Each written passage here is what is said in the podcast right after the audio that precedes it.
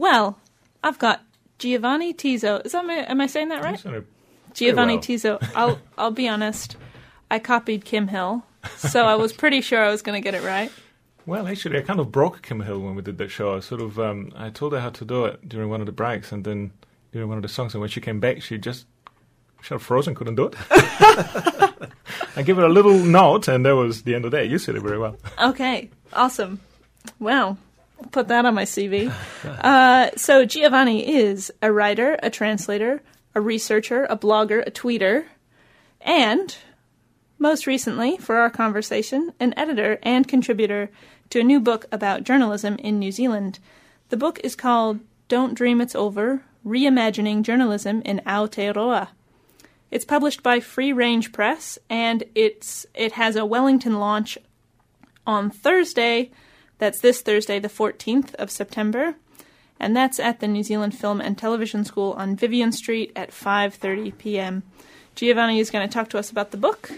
Thanks very much for coming on B-Side Stories. Thank you for the invitation. So, this book is um, 36 chapters, multiple authors and contributors. It's all about the state of journalism in New Zealand. So, why the need for a book? Is there a bit of a crisis in Kiwi journalism that we should be worried about? Yes, yes, I think I think there is, and I think it's um, you would find very few journalists who would say there isn't right now. And in fact, in, in fact, since we started working on the book, which was back in January, um, there has been, of course, the merger proposal between Fairfax and APN. So the two major newspaper owners in the country are proposing to merge into one, which is, you know, it's a fairly strange thing for an advanced democracy to have just one newspaper owner for the whole country. And the document they put forward um, was pretty much stating um, to the Commerce Commission to in order to get them approved was pretty much pretty much stating, you know, we're dying here. Um, we actually need to do something. To we need to do something pretty extraordinary for uh, to to just keep going a bit longer. Um, that's not really what um, prompted us. Um, the, we originally had the idea for the book after uh, Dirty Politics came out and after the election in 2014. And one of the things that Dirty Politics had highlighted was um, a pretty critical vulnerability um, to manipulation on, on, the part of the media. It was very, very easy for a small group of not terribly bright people to um, to control um, the way that information was put out in the mainstream for, for political ends. Um, and that's for a variety of reasons. Uh, one of them being there are there are few there are few political journalists. There's um, just the, the, the, ranks are thinning all the time. There's more and more uh, PR people and political spinners, and sort of that balance that was always quite precarious historically is is, is become even more precarious now. Um, and so I approached Free Range Press, which is a Christchurch, um, a Christchurch press, a Christchurch, Christchurch cooperative. They they put out one of my favourite New Zealand books, which is called Once in a Lifetime. Came out in, a few years ago, and it was about the reconstruction of Christchurch. Um, and I suggested that um, many times, actually, that that, that kind of um, blueprint they had for a book, getting people with a lot of different kinds of ex- expertise to talk about the same problem and come at it from, come at it from different angles, um, was a really, really good uh, way of um, collectively trying to work on something. And so I suggested, oh, maybe they could do something like that. Yeah. So and then they came back to me and said, yes, we are going to do something like that. so that was pretty much how it came about. that's lucky. Thanks, Free Yes, Range. That's right. So who was it? Um, was it sort of your brainchild, or a, or a group of people who um, worked on? I just kind of? I, I wrote a, a blog post. I think it was September, October of two years ago, in which I just purely made that suggestion. You know, sort of that that idea. So looking, we sort of need to look at a rebuild, and and here's a book that looked at a rebuild for something else of a city, and we could actually use that sort of idea for for something like journalism, and that was that was the extent of it. Um, and then um, I think it was Barnaby Bennett, who's one of the other editors, said, "Oh, well, we're going to talk about it because we're, we're thinking about what our next book is going to be, and this is actually um, something that we could work on." And once they decided they were going to go ahead with it, they suggested I should come on board as a as a co-editor, and, and we've been working on it together. It's been a very uh, collective uh, enterprise. So, is what the book is doing? You talked about it as like a talking about a reconstruction. Is the is the book offering some solutions of how journalism could look in the future? Yes, basically we asked all the. Even though the book is divided in chapters, it's not kind of a traditional division where you got some people are going to look at one aspect of the problem and some other people are going to look at another aspect of the problem. Um, we actually asked everyone the same question, which was, um, yes, there are problems, and what, what is your reading of what those problems are? But also, how would you reimagine it? What, what, what is your personal idea of um, not only how we can get out of um, this particular um, juncture, but also how what what are your aspirations for journalism? What are your because I think we, we so there are some suggested solutions. There are some suggested um, practical things that can be done, or projects that can be undertaken. But there's also um, an attempt to really break down what journalism does um, into its several separate functions, um, and that's really valuable because once you look at it that way, and say, "Oh, journalism is necessary for democracy," and you go, "Well, why is that? What what particular aspect of journalism is necessary for democracy?" And once you've isolated what that is, then you say, "Well, then how do we um, safeguard that particular function, or how we uh, rescue it out of the particular situation, in which uh, which is essentially a, a, market failure. It's a commercial crisis that the media is undergoing at the moment. Um, so how do we how do we do that? Yeah. So. Hmm. Could you could you maybe explain a little more about the commercial crisis that you're talking about? Um, essentially, um, and you could disagree with this, and Simon Wilson disagreed with me, with me on this the, just the other day on uh, Going West, at the festival we were doing in Auckland. But um, my sense is that the news, the the media aren't in crisis because um, people have stopped wanting to consume news. There is a, a big appetite for the consumption of news. Um, eh, with what is in crisis is our ability to make to make money out of it, um, and so when I say our ability, and the corporate, corporate ability to make money out of it. Um, so the, the, newspaper industry was hurt a lot more by the fact that they lost um, the monopoly on classified advertising. Then they were hurt by the fact that fewer people want to buy the newspaper. So when Trade Me became a thing, uh, and then it was sold, you know, and then Fairfax bought it. But anyway, sort of the newspapers, have, that was a huge earner for newspapers. And when Facebook and Google came on the scene and they were allowing people to deal directly with one another, and they were allowing companies to deal directly with people. And so the advertising is not only that digital advertising is less profitable, um, harder to monetize, um, easier to switch off, but it's also that companies can communicate directly with customers, and so they don't really have a need for the advertising. Mm-hmm. If you buy a, you know, if if you go to the library and you and you get out a copy of the Listener from the 1980s, um, the listener, of course, had a monopoly uh, on on certain kinds of information, so it was selling like 300,000 copies in a country of 3 million, which is pretty extraordinary. But if you look at the advertising, it's cars, liquor, tobacco. It is massive earners. Mm-hmm. Um, that ability is simply not there anymore. That, and um, and so you've got the situation you've got now, where very very few, um, you know, compared to the past, very few um, journalists are are employed, and this is obviously not just in New Zealand. Our biggest media comp- the, the companies that own the most from advertising in New Zealand are Google and Facebook. Um, and so the, they're the media giants, and their interest in supporting journalism is minimal, even though they make a lot of money out of it. But they don't deliver it, and they don't have a particular corporate citizenship. They don't feel a sense of um, obligation to actually sustain it and they don't pay a lot of taxes. so, which means that if you're looking at, at doing yeah. it on the on the public side, then you've also looked yeah. what kind of resources you're going to do it with. When you look at the uh, while we are losing journalists as big media companies downsize and try to streamline onto more digital platforms, there's also been a proliferation of small sources. Um, bloggers and independent journalists who are reporting on things um, in their own small way. How is that contributing to the collective conversation that news gives us? I think it's uh, fairly still a fairly long way away, at least in New Zealand. It could be, maybe it's different in other countries that have got more of a, a critical mass around these things. But my sense in New Zealand, and being a blogger myself, is that we could do a lot better. Um, I think we could. Um, uh, often we provide commentary, but uh, much more than we provide um, actual journalism and the, the, the other kinds of journalism, reporting or analysis of, of hard data the kind of stuff that is still going to be really needed. I think David Simon a few years ago said that um, the day he was going to see someone from the Huffington Post in a council meeting in Baltimore, then he he he would know that journalism was going to be all right. But the Huffington Post doesn't send anyone to council meetings in Baltimore because there's no um, or, san- or sanitation meeting, that kind of stuff, because there is no, uh, they have no interest in doing it.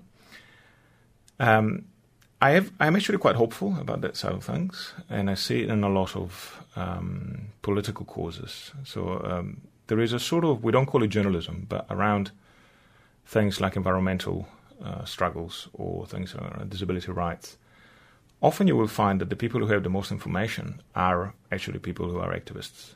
And they've become over the years, this is not a new kind of digital era thing, but they've always been good at gathering information and collating it and presenting it. And um, and I think this is something that we could organize around a lot more.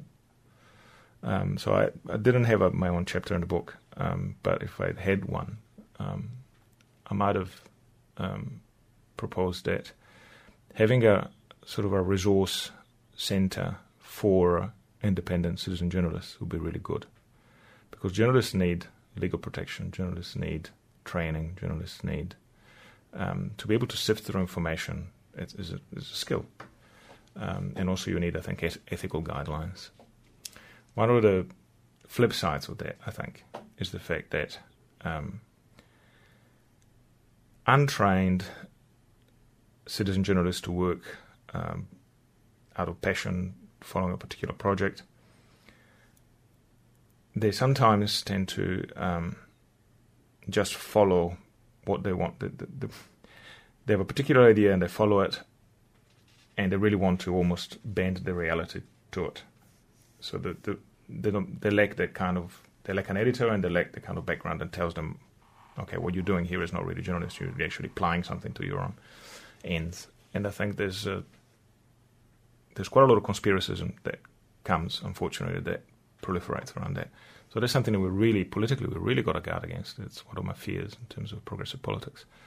Um, and having something, and, and that's one of the great things about Nicky Hager, is the fact that he, you know, everyone calls him a conspiracy theorist, but actually he doesn't operate like that at all. It is, he's ferociously um, faithful to the facts, um, even when they don't support uh, the ideas that people would like would like them to support.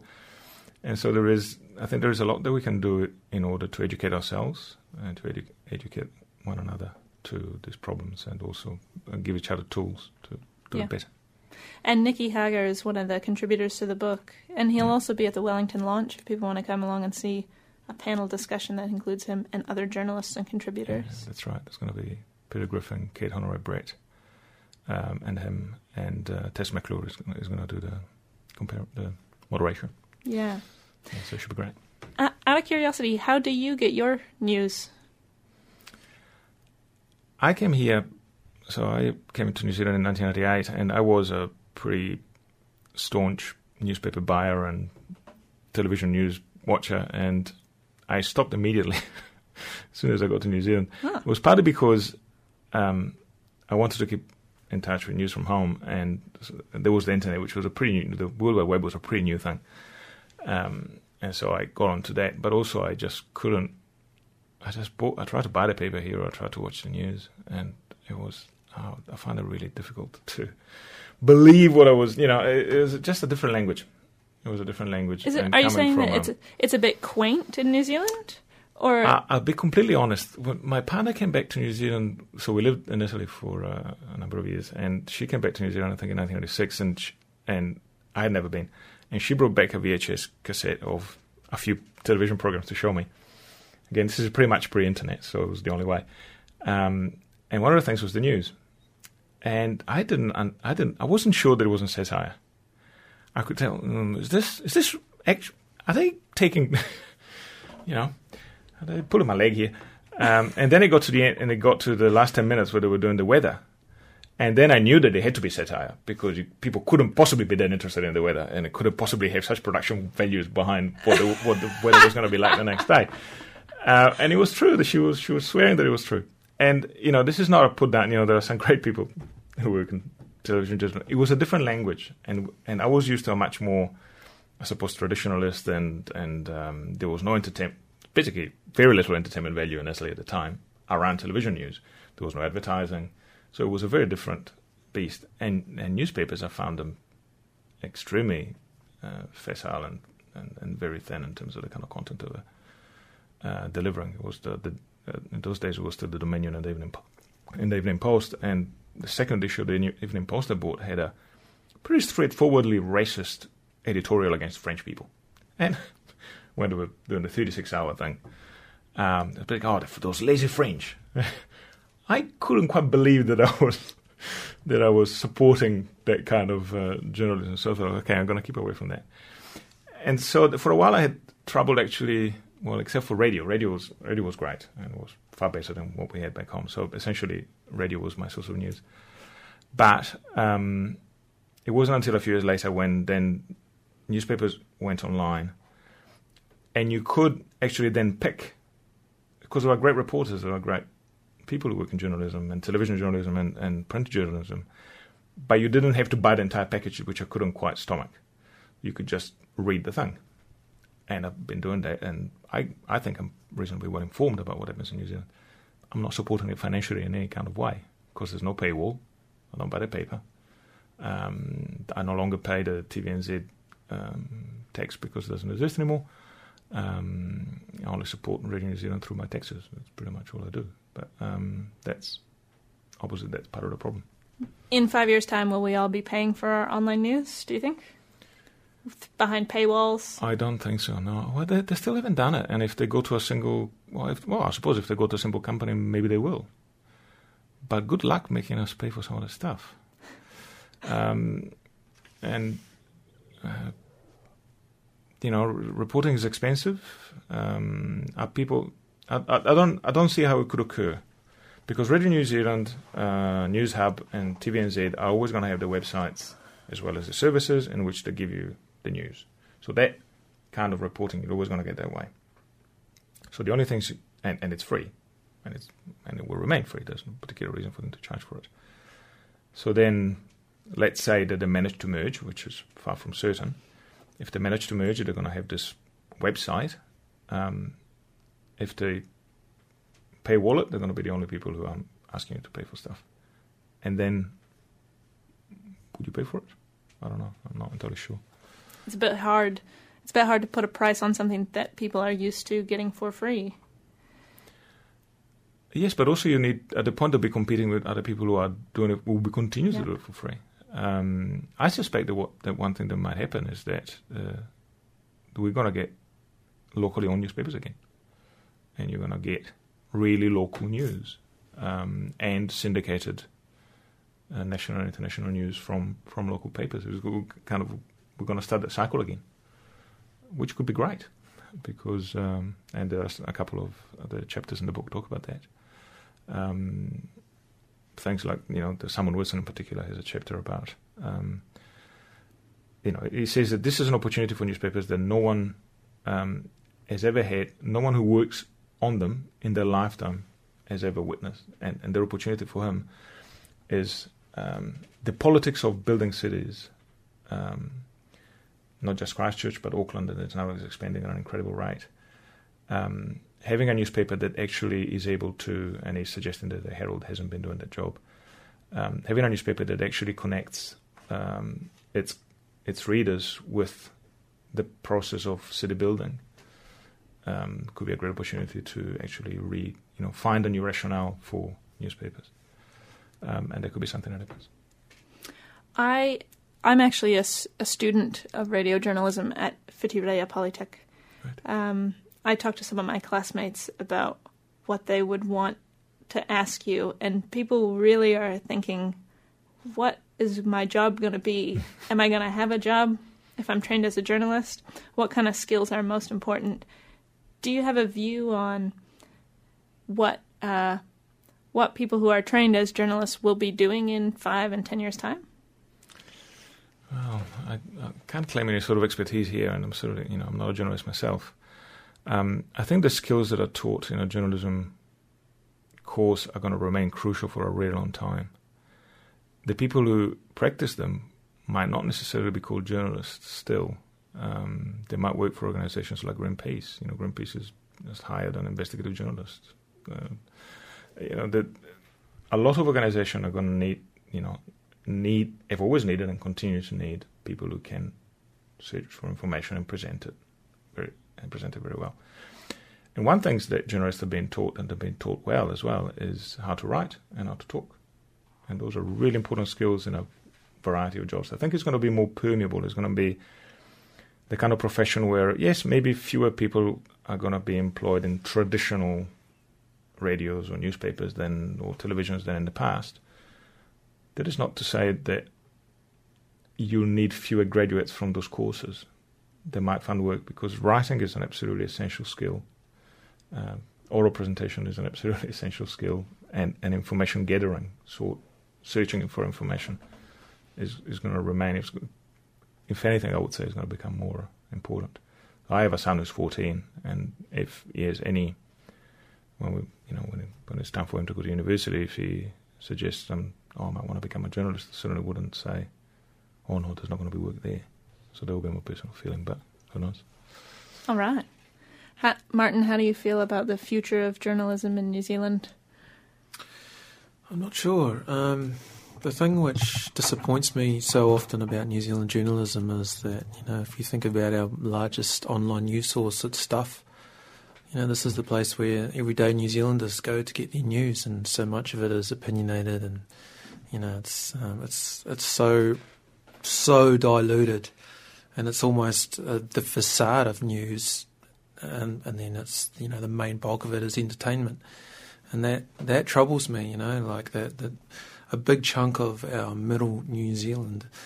And that is what they go to, and, and they're not able to differentiate between they can't pick out the genuine pieces of news from the the huge tide of entertainment, which is which is it's in there, but trying to find it and trying to locate it, and that's what troubles me less so than our ability to report and to to um, continue to to do what we're doing.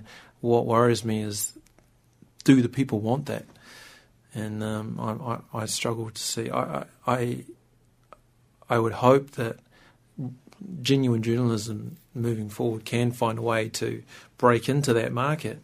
Um, but it's really, in the end, it comes down to the consumer. And, you know, all you've got to do is turn on the six o'clock news, pick up the Dominion, look at stuff, and realise how far removed from genuine, um, genuine, you know, reporting and journalism. It's it's a small piece of a much larger puzzle of just rubbish and that well, that's what worries me. Mm. Mm. I think the journalists and people that are going to want to do it are always going to be there, but the really worrying thing is that middle bunch of people that they'd much rather just click on stuff and see the cat video. And that's the that's the troubling thing for me. Is it is it the audience demand that's driving the decline and the rise of entertaining news? I don't know. I don't know. I mean, like I said before, you know, I was disagreeing about this the other day with um, the journalism panel in Auckland. Um, I don't get that sense necessarily. I, I think um, digital, I mean, the, the, the, quality of digital websites here astounds me. Um, and if I have to say, if I look back at, at Italy, the main mastheads, uh, similar to the Herald and and Fairfax here and, and the Fairfax papers here, they didn't just go for broke and completely forget about putting out quality journalism on their websites at all. They didn't completely devalue the brand like in two years. You know, they, they actually stuck with a pretty traditional approach to. They, they put a website in which the news is organized um, by stuff that you know on the whole is important. You know, important stuff at the top and the rubbish at the bottom. And the rubbish is very entertaining. I love you know, often I'll, if, if if I were to meter it, if I were to actually look into what I click on, I might find that actually cat videos uh, uh, feature more prominently than I would that I would admit in public. But uh, but still, uh, there's someone who has taken the trouble of organizing information. At least they've been telling me this is what we think is more important. If you want to scroll down and you know that's fine. Yeah, we we probably make our money that way. But you know, remember at the top there was a huge earthquake, or there was this, or there was the other thing. This is a really important piece of political news. I think it's quite strange that we lost it here. And if you look at things like the New York Times website, you look at the Guardian website, um, it's like uh, every website in New Zealand went for the Daily Mail approach, mm. and I actually think it was a mistake. Mm. I actually think they they underestimated the public. Mm. It's not yeah. working. They're not making a lot of money out of it. Mm. Um, and I think that the the the wheels have fallen off the wagon of the Herald in the last month. And uh, uh, Russell Brown has suggested that it may be because of the merger. But the suddenly the Herald website is unreadable. It's become all that. Mm. News from something quirky happened in Texas, and it becomes the leading item. And I think they will come around because I don't think that's sustainable. I do hope so. I do because hope we so. Yeah. We can't. I, have personally speaking, I've I've completely I don't I don't look at stuff. I don't listen. I don't watch the news. I just can't because if I switch, if I go to stuff, it's just like I feel like I'm being brain dead when I'm watching the same thing for sometimes for the news, even on TV. You know, so I do hope that they're you know they are able to find a I don't know a, a better solution. Well, we can't compete compete with America on cat videos. We just can't. Simply can't. You have to know your niche. Yeah. We don't have. Well, we just they have more cats and uh, more webcams, and we can't do that. So I think we'll need to come around to a slightly more sensible approach at some point. But the book is about grappling with, with mm. the, those kind of problems as well. It's not just hoping that certain things will happen, but also saying, how could we make them happen? You know, what is it that we could organize about and for, and, mm. and mm. what are some ideas that we can put forward that might stem this? So, uh, where is the? Um, can can we get a few more details about the actual launch before we about the today? launch? Yeah. yeah. for sure. So the launch is on Thursday. It's at the New Zealand Film and Television School, uh, Vivian Street. Five thirty p.m. is the start. Entry free, absolutely. And there'll be a, a panel discussion with nibbles and drinks. Okay, great. Giovanni, uh, thank you so much for joining us. If people want to find out more about you or get their hands on the book, what's a good way to do that? Oh, that's a good question that I should have prepared for. I think if they look up Don't Dream It's Over, they'll find the song. But if they add the word, so that wouldn't be very smart, but if they add the word Free Range Press, the word Free Range Press to that search, they will be directed to the book. And the book is in good bookstores and it's doing quite well, so we hope that people will support it. And I hope they'll enjoy it. Yeah. Thank you very much for taking the time to talk to us. Thank you. Thank you. Thank you very much. Um, a lot, lot of food for thought there.